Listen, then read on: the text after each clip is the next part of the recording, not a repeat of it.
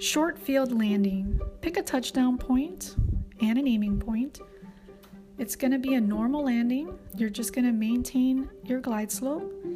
And then once you're over the obstacle, you're going to idle as much as possible. And you're going to be in ground effect once you're over the grass.